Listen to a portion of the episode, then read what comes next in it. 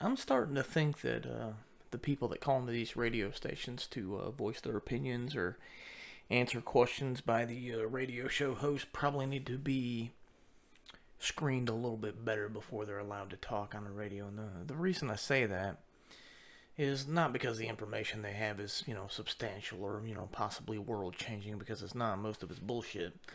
Um, my favorite thing is when you get a fucking nut job that will not admit that they're a nut job calling the radio station, and even the fucking DJ is like, God damn, this, this guy could hang up. Fuck, I've got 39 more seconds of this shit. People are gonna think I'm crazy too, because I can't be mean to him.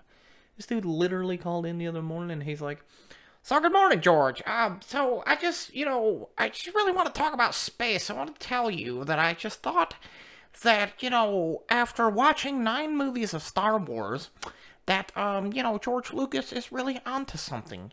Uh, you know, with the cosmic force and, you know, Alderaan exploding and then recruiting Obi-Wan Kenobi, um, you know, and then nine movies later, they're all dead. Um, and that, that's the way that life works, you know?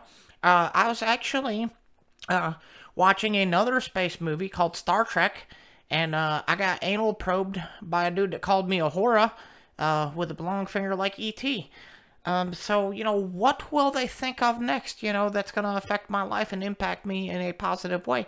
Um, I really hope that this time E.T. will allow me to phone home. I expect to see him again tonight.